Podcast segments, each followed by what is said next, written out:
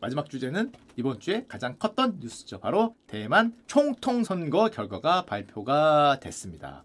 뉴스를 통해서 다 보셨겠지만 민주진보당의 라이칭도 후보가 당선이 됐습니다. 친미 대만 독립 성향이고요. 대만 독립을 강하게 지지한다라는 의견을 갖고 있고 득표율이 40%가 찍혔어요.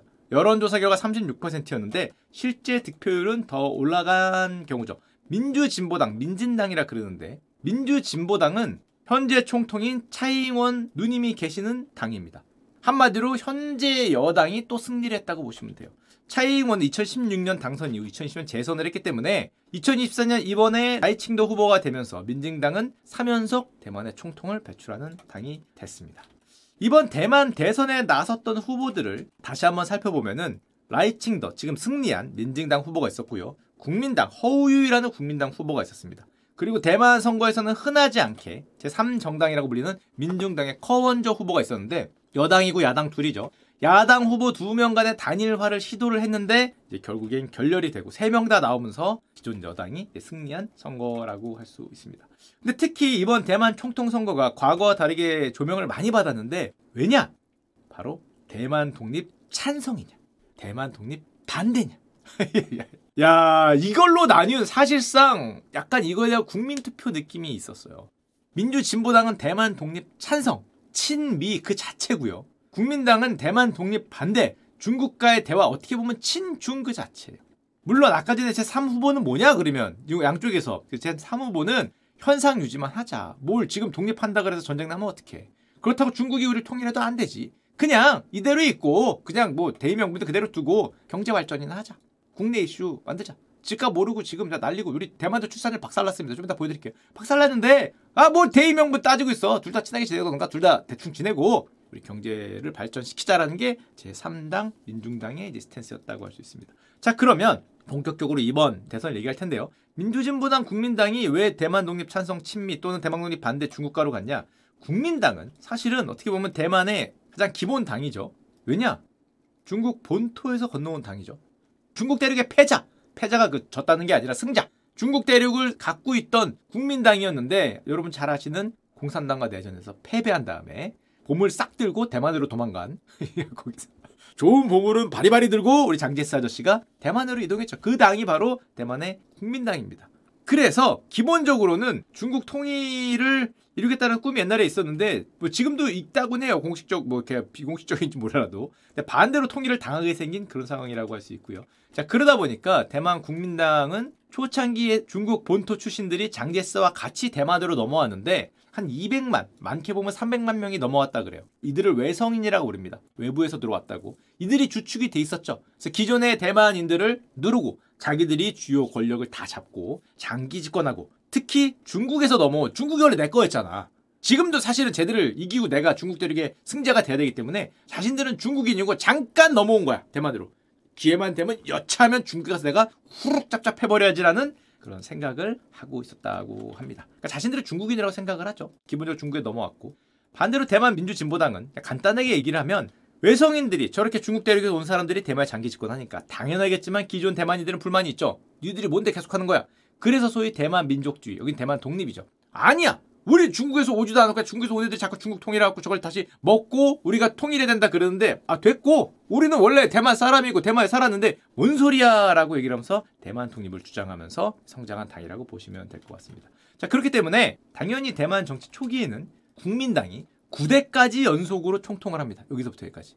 장제스 그리고 장진고 장제스 아들 그리고 리덩우이 여긴 대만 출신이라고 하는데 어쨌건 9대까지 해요. 거의 뭐 50년 넘게. 와 국민당이 대단하네. 아 그 대단한 거는 그 민주진보당이 이때 없었어요. 야당이 불법이었습니다. 1당이야. 한마디로 거의 독재였는데 1986년 이제 90년 사이에 민주진보당이 만들어졌는데 계속 탄압을 받다가 90년대 탄압이 풀리고 2000년에 최초로 천수희변이 정권 교체를 이루어냈습니다. 그리고 나서는 국민당, 민주진보당, 국민당, 민주진보당 한 번씩 왔다 갔다 왔다 갔다 했기 때문에 이번에는 국민, 국민, 국해서 국민당이 이기지 않을까 했는데 라이칭더가 이끄는 민주진보당이 승리를 하면서 민주진보당 입장에서는 최초로 통통이 바뀌면서 연속으로 집권하는 그런 선거가 됐죠. 그리고 이번 선거를 보면 선거 직전까지 물론 대만 독립을 외치던 라이칭더 후보가 조금 더 유리한 건 사실이었어요. 36%. 하지만 국민당 하나의 중국을 주장하는 친중인 국민당 쪽이 허우이 후보가 꽤 올라서 31% 게다가 기세가 오르고 있었잖아. 그래서 박빙이 될 거라는 생각을 많이 하고 있었습니다. 일단 민진당의 라이칭도 후보가 저렇게 높고 민진당의 지지도가 높아졌던 이유는 당연하겠지만 과거와 다르게 대만 태생인들이 이제 많이 태어났죠. 외부에서 들어온 그 중국인들이 대만으로 넘어왔지만 그들의 아들, 딸은 대만에서 태어나잖아. 자기는 중국인이 아니라 대만인이라고 생각하는 비중이 당연히 올라갈 수밖에 없습니다. 옛날에는 1992년 때만 해도 내가 중국인이다라고 얘기하는 대만인들의 비중이 대만인이라고 얘기하는 비중보다 높았어요. 그리고 절대 다수가 거의 80%가 나는 대만인이면서 동시에 중국인이라는 생각을 했습니다. 그러니까 중국인이라는 인식이 많았어. 거의 80%. 근데 지금 그게 완전히 떨어졌죠. 나는 중국인이라고 얘기하는 비중이 이제 한 자리 퍼센트 또는 거의 없다시피 하고 대만인이 60% 이상 나는 대만이다 올라갔고 동시라고 얘기하는 비중도 내려갔기 때문에 당연히 저 민주진보당이 지지율이 올라갈 수밖에 없죠. 그리고 여러분들이 너무 잘 아시는 2019년 홍콩 시위 이게 되게 컸죠. 일국 양제로 중국에 있어도 어떤 자유를 누릴 수 있고 민주주의나 뭐 어떤 자본주의를 이룰 수 있다는 꿈을 가졌던 홍콩이 중국에 가니까 박살이 났죠. 박살이 났단 말이야. 시위 한번 했다가 그냥 뭐 국가보안법 같은 걸로 밟히니까 저걸 보고 있던 대만 사람들이 야, 안 되겠다고 생각을 하는 거죠. 그래서 계속 민주진보당이 지지율이 올라가고 이길 것 같으니까 2024년 시진핑 주석의 신년사 할 때 힘을 한번 줬습니다. 뭐라고 줬냐? 대만과의 재통합, 통일은 역사적 필연성이다. 내가 다시 한번 얘기하겠다. 한마디로 반드시 통일하겠다는 거죠. 그리고 약간 우리식으로 들으면 평화롭게 하거나 이제 조 터지면서 하거나 둘 중에 하나지만 어쨌건 통일은 반드시 이룰 것이다 라고 선언을 했죠. 자 그리고 당연히 시진핑 수석이 이렇게 얘기했기 때문에 이번 대만 선거에 대한 중국인들의 관심도 엄청나게 높았어요. 과연 대만 대선이 어떻게 될까? 중국 웨이보 최고 이슈 1억 6,300만 뷰. 지금은 아닙니다. 어? 형 지금 웨이보 갔더니 아무것도 없는데요? 어 그거는 졌잖아. 졌잖아. 진 건 삭제입니다. 자, 졌잖아요. 졌잖아. 이겼으면 모르겠는데 졌기 때문에 어, 지금 대만 대선 차단됐기 때문에 지금 가면 없어요. 옛날에 그랬다는 거고. 그리고 저 시진핑 주석이 저렇게 힘을 실어줬지만 평화롭게 통일할래? 줘 터지면서 통일할래 라고 힘을 실어줬지만 대만인들이 그래도 민진당의 지지율이 높아지니까 저 아까 마잉추 전 대만 총통 누구냐면 중간에 국민당 있죠? 요 마잉추 총통이 전 총통이자 국민당원인데 이렇게 얘기했습니다. 이번 선거 직전에. 우리 후보 국민당 허우유이를 뽑아 달라라는 입장에서 중국과 전쟁이 터지면 대만은 무조건 친다. 따라서 대만은 시진핑 주석을 믿어야 할 필요가 있다. 또 대만 헌법상 중국과의 통일이 불가능한 것도 아니야. 가능할 수도 있어. 우리가 홍콩처럼 뭐 일국 양제인지는 모르겠는데 시진핑 주석을 믿고 중국 통일을 해야 될 필요도 있어. 라는 걸로 들리죠. 듣기에 따라서. 시진핑 주석을 믿어달라라는 얘기를 했죠. 근데 선거가 끝나고 지금 와서 보니까 요 발언이 결정적이었다라는 얘기를 많이 합니다. 왜냐? 최악의 자살골이었다. 대만인들 중에 중국과 통일을 원하는 사람의 비율은 1.6%입니다. 그게 강제로 될까봐 걱정을 하는데 시진핑 주석을 믿고 통일을 할 수도 있어. 우리 헌법과 어긋나지 않아라고 얘기를 하니까 잘못하면은 국민당이 뽑히면은 진짜 중국과 통일할 수도 있겠구나. 라는 생각을 많이 한다는 거죠. 거의 대부분은 현 상태를 유지하고 싶어요. 중국으로 들어가고 싶어 한 사람이 1.6%입니다. 1.6%. 그러니까 저 말을 하자마자 알죠? 저도 이거 신문 통해서 알죠? 멀리 있는 저도 하는데 한국인도 하는데 모를 리가 없으니까 저 호위 국민당 후보가 깜짝 놀래서 어 무슨 소리? 나는 그렇게 생각하지 않는다. 늦었죠. 대만인들이 그걸 들은 다음에 뭐라고? CP속을 신뢰하고 통일할 수도 있다고? 아니야! 나는 아니고 그 마잉주 전 총독의 관점이 국민당을 대변하는 것도 아니고 그가 집권하던 시기와 완전히 달러 그리고 선거 유세할 때 마잉주 총통을 초대하지도 않았어요. 거리를 두는 모습을 계속 보여줬지만 이미 많이 늦었고 막상 선거 전 여론조사가 36대 31 이 정도가 나왔는데 실제로 개표를 해보니까 예상치보다 더 크게 압도적으로 졌습니다. 40%가 넘어갔죠. 민진당 후보가. 왜냐 이게 나오면 이렇게 나와요 선거 직전에 갑자기 기차표 판매량이 늘어났다. 왜냐하면 혹시 질까봐. 혹시 져서 중국과 통일 얘기가 나오는 걸 걱정하는 거죠. 전제 이거 보고 처음에 그 위험 때문에 야, 국민당 후보 뽑아서 안전하게 갈까라고 생각을 하다가 뭐라고? 통일을 할 수도 있다고? 뭐 얘기를 들으니까 아이 이건 안 되겠구나라고 생각을 하고 자신의 거주지로 돌아가서 적극적으로 투표했던 대만인들이 늘어난 게 이번 패배의 결정적인 원인이 됐다라고 얘기를 하는 언론들이 이제 많이 늘어났습니다. 물론 이렇게 얘기하는 서구 언론들도 많이 있죠. 시진핑 주석의 장기 집권을 위해서는 실적이 필요하고 이 실적이라는 건 결국 대만의 통일이 될 거다. 왜냐하면 중국 내부적으로 어렵잖아요. 중국 경제 둔화되고 중국 뭐 물가 오르고 중국 집값 오르고 출산율 어렵고 청년들 어렵고 실업률 늘어나고 이런 내부적 정책 위기가 있는데 이걸 타개하는 가장 좋은 방법은 해외에서 적을 만드는 겁니다. 왜 이런 얘기를 하고 있지?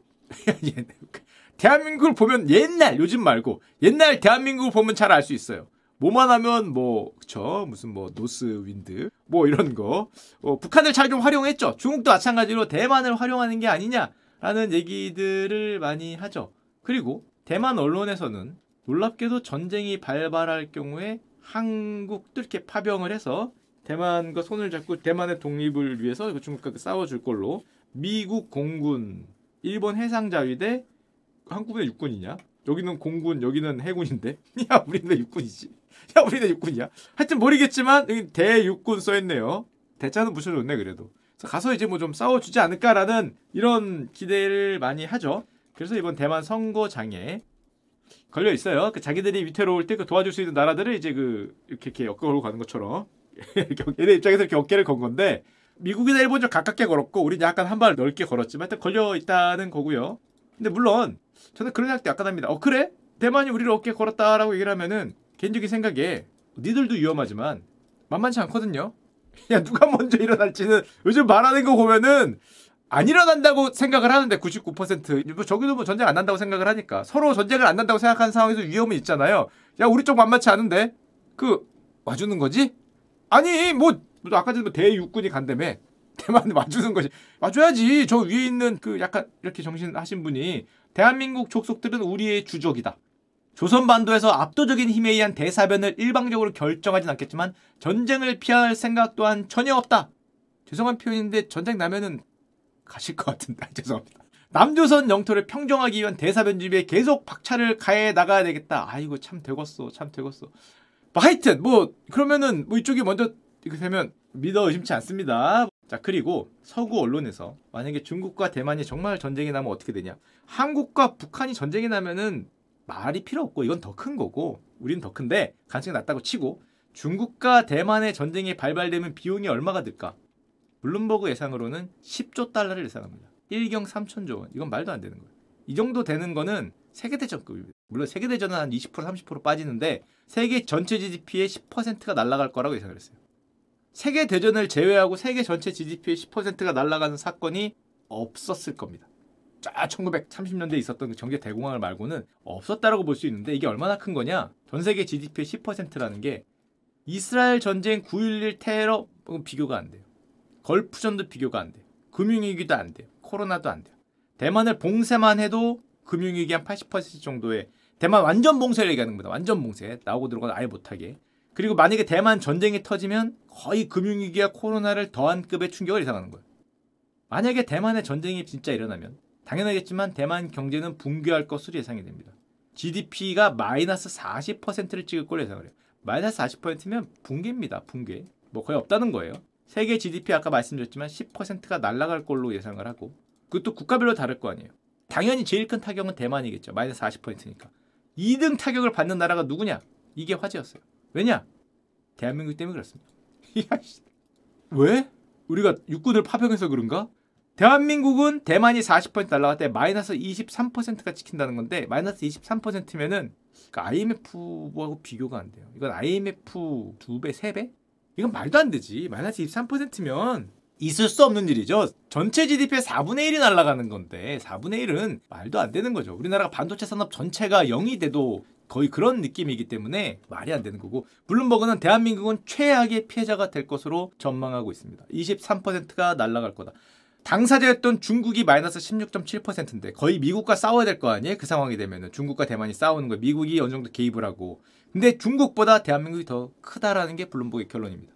일본도 같이 싸운다 그래도 일본도 마이너스 13%. 대한민국과는 비교가 안 되고요. 미국은 타격이 별로 없어요. 별로 없진 않지. 마이너스 6.7%면은 금융위기급인데 그래도 우리에 비하면은 뭐 완전 양반이죠. 근데, 근데 미국은 무슨 전쟁이 터지더라도 쫙 태평양 쫙 대서양에 있는 가운데 있는 고고하게 떠 있는 전쟁은 보통 여기 유럽이면 이쪽 대서양 아시아는 보통 있죠. 여기는 넘을 수 없는 4차원의 바다가 있죠. 그렇기 때문이긴 한데 어쨌건 대한민국이 최악의 피해자가 될걸 예상을 하고 왜 그러냐? 블룸버그는 이제 전 세계 반도체 쇼크를 예상을 합니다. 얼핏 생각에 대만이 날아갔으니까 우리나라가 반도체 수혜 아니냐? 그렇게 생각할 수도 있는데 블룸버그는 아니라고 보는 것 같아요. 반도체 쇼크가 나면서 반도체 산업이 다 멈출 거다. 왜냐하면 칩의 90% 이상 가장 중요한 기업들, 가장 글로벌 대기업들의 90% 이상이 TSMC에서 나오는데 이게 멈추니까 다 멈춘다는 거죠. 모든 생산에서부터 모든 뭐 운반에서 다 멈추니까 거기에 반도체를 제공하고 있던 대한민국 같은 나라가 엄청난 타격을 입는다는 겁니다. 그걸 대체하지 못한다. D램 같은 것도 이게 돌아가야 D램이지. 핵심 칩들이 여기서 나오는데 핵심 칩이 예를 들면 자동차에 엔진이 안 돌아가. 그럼 자동차에 바퀴 제공하는 회사는 잘 될 거냐? 망한다는 거죠. 자동차 엔진이 안 돌아가는 순간에 거기 뭐 핸들이건 뭐 트렁크건 의자건 제공하는 기업들은 다 멈출 거고 그게 국가 경제에 가장 큰 비중을 차지하고 있는 대한민국의 가장 큰 손실을 볼 거라는 얘기를 하는 거죠. 물론 이거 TSMC가 못하니까 우리나라가 해주면 안 되나요? 방금 전에 보여드렸지만 전 세계 고성능 칩의 90% 이상을 TSMC가 하고 아직은 안타깝게도 삼성의 파운드리가 못 따라가고 있죠. 그리고 TSMC가 멈췄다고 그 기업들이 삼성의 파운드리 와서 찍을 거냐? 단기간에 그 불가능하다는 우리가 기술력이 조금 모자르기도 하고 TSMC라는 엄청난 기업이 이만큼 하고 있었는데 삼성이 뭐 순간적으로 이걸 받아들인다고 해도 지금 이미 찍어내고 있는 게 있고 이 공장 새로 지려면 몇 년 걸리잖아. 공장 1, 2개월 만에 되는 게 아니고 이 정도만 차지하고 있으면 이게 다 멈추면은 대한민국은 엄청난 타격을 입을 수 있다라는 그런 얘기가 됩니다. 한마디로 우리 입장에서는 좀 더 올라가서 TSMC를 우리가 경쟁으로 이기고 어느 정도 대체하는 게 가능하고 우리가 점점 점 커지면은 우리 피해가 줄어들겠지만 지금 당장은 위기가 올 수 있다는 거고요. 그래서 대만에서는 TSMC를 뭐라고 부르냐? 영어로 하면 Sacred Mountain, 신성한 산. 우리식으로 하면 호국신산, 나라를 지켜주는 사실령 같은 존재죠. 그게 이제 TSMC라고 얘기를 해요. 왜냐? 봤지? 전 세계 GDP 마이너스 10%다. 야, 대한민국 니들이 육군을 안 보내줄겨? 니들은 마이너스 24%요? 야, 혼자 안 죽어? 다 같이 죽는 거야! 어? 육군 안 보낼 거야? 날라간다는데? 호국신산 외국의 대만 침공을 막아주는 실리콘 실드, 반도체 실드다라고 이제 스스로 부르고 있죠. 자, 그리고 이런 상황에서 선거 직전에 중국이 경고를 알렸습니다. 아까 전에 시진핑 주석이 했던 경고와 똑같은데요. 라이칭더가 선거에서 승리할 경우 너희들은 평화의 위험을 가져올 수 있다. 심지어 이렇게 얘기했어요. 이번 선거는 단순한 총통 선거가 아니라 전쟁과 평화 사이의 결정이다. 무시무시한 얘기죠. 중국은 이번 선거를 전쟁과 평화에 대한 투표로 결정지었다. 대만 동포들은 민진당이 얘기하는 대만 독립노선이 얼마나 위험한 것인지 전쟁으로 갈 수 있다는 걸 분명히 인식하고 올바른 선택을 하기를 바란다. 라고 사실상 경고를 날렸는데 안 통했다고 보면 되고요. 저 경고에 대해서 아이총통이 선거 집회 때 이렇게 얘기했습니다. 20만 명이 모였다 그러는데 평화는 힘에 달려 있습니다. 평화는 침략자의 선의에 달려 있는 것이 아닙니다. 대만은 이미 민주주의의 요새이며 우리는 이번 선거에서 올바른 민주적인 길을 선택해야 됩니다. 라고 선거 유세 때 얘기를 했죠. 그리고 중국이 저렇게 전쟁을 위협하고 라이 총통은 평화는 힘에 달려 있으니까 우리는 민주주의 요새로서 지켜야 된다고 얘기를 했을 때 대만인들의 선택은 대만 독립이었습니다. 40%더 올라갔죠. 물론 야당 단일화, 둘이 단일화에 실패한 게 국민당의 결정적인 페인으로 불리지만 이 여론조사에 비해서 거의 4%포인트, 5%포인트가 더 올라갔다는 것은 저렇게 중국이 위협을 하고 중국과 진짜 통일을 할 수 있을 것처럼 얘기를 했던 국민당의 그런 선거 정책이 결국 패배를 안겨다 줬죠. 라이칭도와 이 후보자들에 대한 개인적인 얘기를 조금만 해보면 저 라이칭도 이제 앞으로 총통이 되겠죠. 내년 4월에 됩니다. 민진당 부총통 출신이에요. 지금 옆에 있는 차이잉원 시대에 부총통을 했는데 같은 민진당 안에서도 대만 독립을 공식하려는 성향이 더 강해. 차이잉원 누가보다 더 강해요.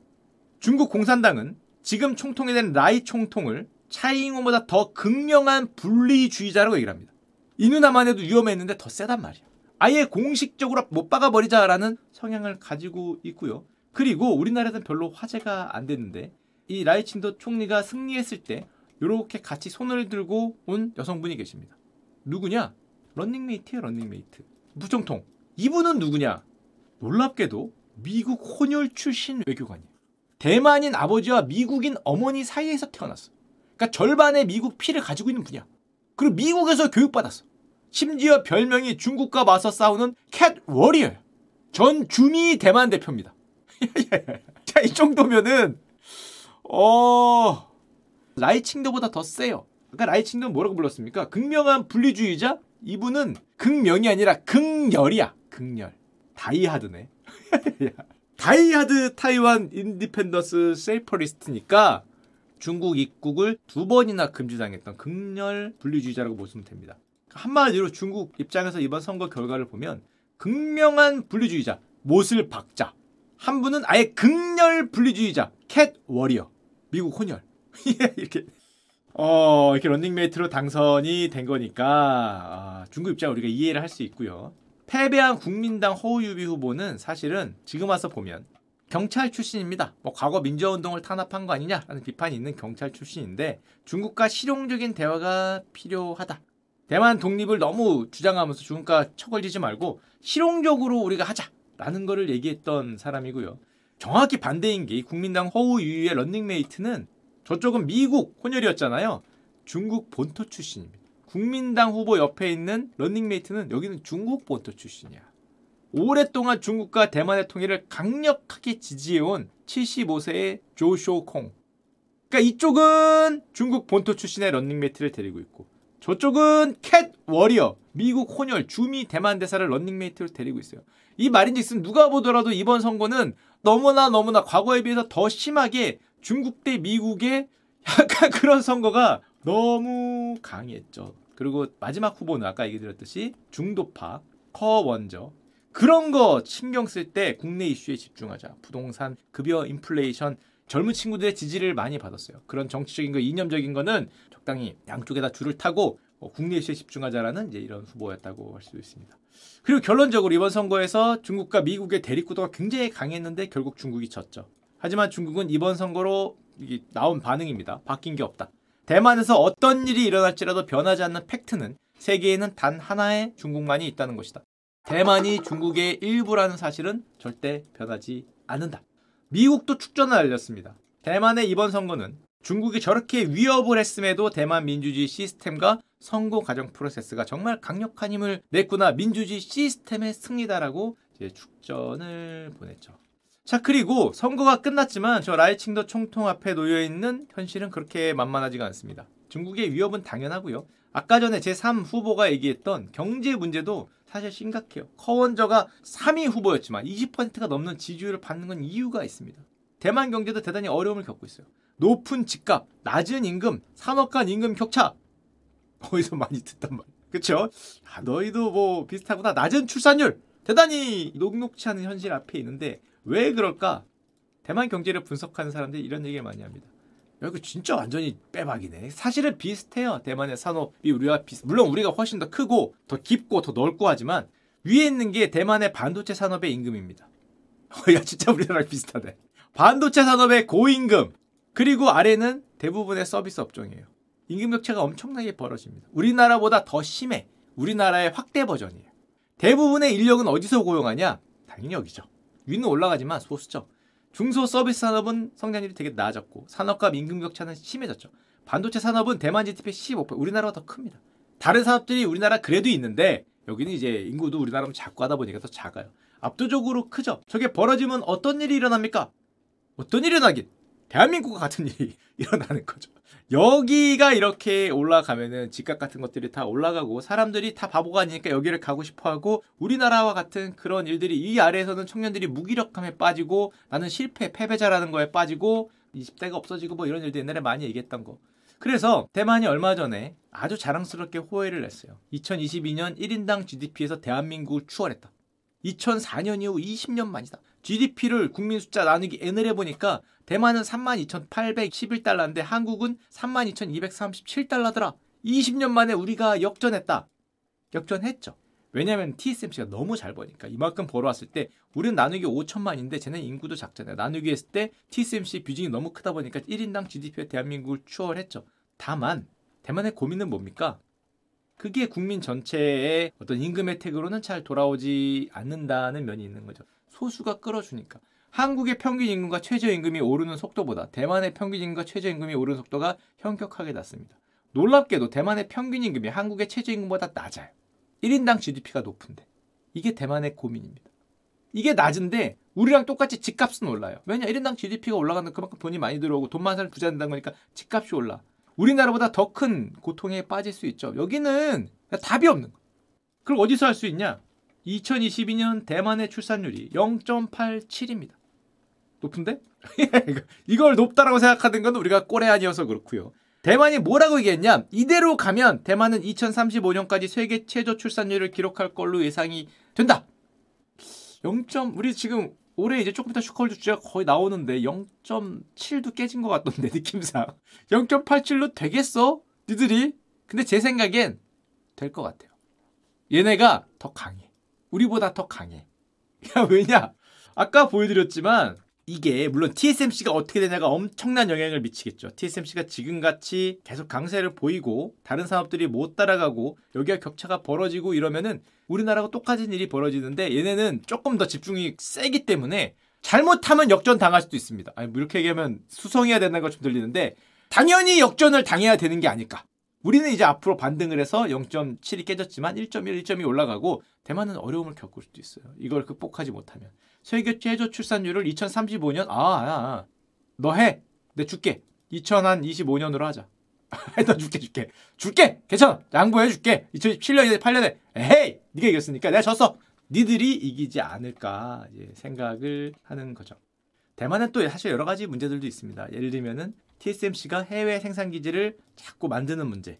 자꾸 외국으로 가죠. 미국도 만들고 일본에도 만들고 요청을 하니까 TSMC 데려오려고 노력을 하고 대만 입장에서는 어 좀 불안불안해진 거죠. 자꾸 그렇게 가면은 호국 신사 세이크리드 마운틴 우리를 지켜주는 그 자체인데 대만의 국민당이 이 얘기를 많이 합니다. 자꾸 그렇게 외부로 가면 대만의 칩 생산 능력을 해외에 가면 우리가 위험해 주는 게 아니냐. 그리고 얘들은 한국을 얘기해요. 한국 봐라. 외국의 공장을 짓긴 짓지만 삼성이나 하이닉스가 그 국내에 공장 많이 짓지 않아. 뭐 화성에다 짓고 뭐 용산에다 짓고 200조 300조 퍼부은다는데 왜 우리 TSMC는 밖으로 가냐? 이 얘기로 많이 지금 싸우고 있습니다. 물론 지금 승리한 민진당의 라이 후보는 TSMC 해외 확장을 웰컴하는 쪽이에요. 반긴다. 왜냐하면 서구권과의 협력을 더 강화하는 거야. 그래야 우리 더 잘 지켜주지. 그리고 가장 핵심적인 최고성능 칩의 생산 시설은 여전히 미래에도 대만에 남아 있을 거기 때문에 밖에서 생산하는 것도 나쁘지 않다라고 얘기를 했는데 불안하죠. 누구 입장에서 대만인들 입장에서는 좀 불안한 거예요. 그렇긴 하지만 혹시라도 우리 호국 신산이 절로 가고 이제 더 이상 대만이 효용이 없어질까봐 걱정을 많이 하고 있기 때문에 미국에 대한 신뢰도도 내려가고 있는 게 사실입니다. 저렇게 자꾸 뽑아가려고 하니까. 그리고 몇몇 미국인들이 전혀 그렇진 않겠지만 자꾸 여기다 대고 말도 안 되는 얘기를 해요. 예를 들면 이런 거. 일부입니다. 일부. 진짜 일부. 아주 극렬한 사람들이 중국이 대만을 치면 TSMC를 폭격해야 된다. 왜? 중국 주지 말자. 뭐 이런 얘기를 해요. 이게 말도 안 되고 개인의 뻘소리긴 한데 이게 자꾸 대만에 대서 특필되잖아. TSMC를 날려버려야 된다. 뭐 이런 얘기. 공장 주면 안 된다. 번갈아 가면서 하니까. 뭐 차라리 미국이 파괴버리게 낫다. 이런 게 말도 안 되는 극단적인 주장인데 이게 대서특필되고 대만 사람들이 자꾸 듣다 보니까 요즘에는 미국에 대한 신뢰도도 좀 내려가고 있는 게 사실입니다. 아 설마 저게 저렇게 했냐 싶지만 하여튼 결론적으로 모든 위협에도 불구하고 전쟁이 일어날 수도 있다라는 위협 중국이 실제로 대놓고 평화냐 전쟁이냐 해서 선택을 하라 그랬음에도 침략자의 어떤 자비와 관용에 의한 것은 평화가 아니고 우리는 힘으로 평화를 지켜야 된다. 라는 말과 이 라이 총통이 이 승리를 한 다음에 이제 연설에서 이렇게 얘기했습니다. 나는 겸손하거나 오만하지 않고 현 상태를 유지해 나라의 생존과 발전을 지켜내겠다고 약속한다. 제 생각에도 물론 뭐 다 좋지만 결론적으로 대만도 생존을 해야 되고 전쟁이 안 나야 되고 뭐 우리도 전쟁에 휘말리는 이런 일들이 최대한 없어야 되기 때문에 너무 겸손해서 뭐 굴종하는 거죠. 아니면 너무 오만해서 전쟁을 회피하지 않고 그렇지 않고 현 상태를 잘 유지해서 또 다른 현명한 뭐 외교라는 게 그런 거죠. 현명한 지혜를 발휘해서 나라의 생존과 발전을 전쟁이 없는 세계를 잘 이뤄주기를 기대 기원하겠습니다. 요즘 안 그래도 대만도 그렇고 뭐 우크라이나 전쟁도 그렇고 이스라엘 전쟁도 그렇고 지금 미국이 예멘 치고 있는 것도 그렇고 이런 상황에서 대만 분들의 용기 있는 선택 그리고 전쟁이 없는 미래에 좀 지켜주기를 한번 기원해 보겠습니다.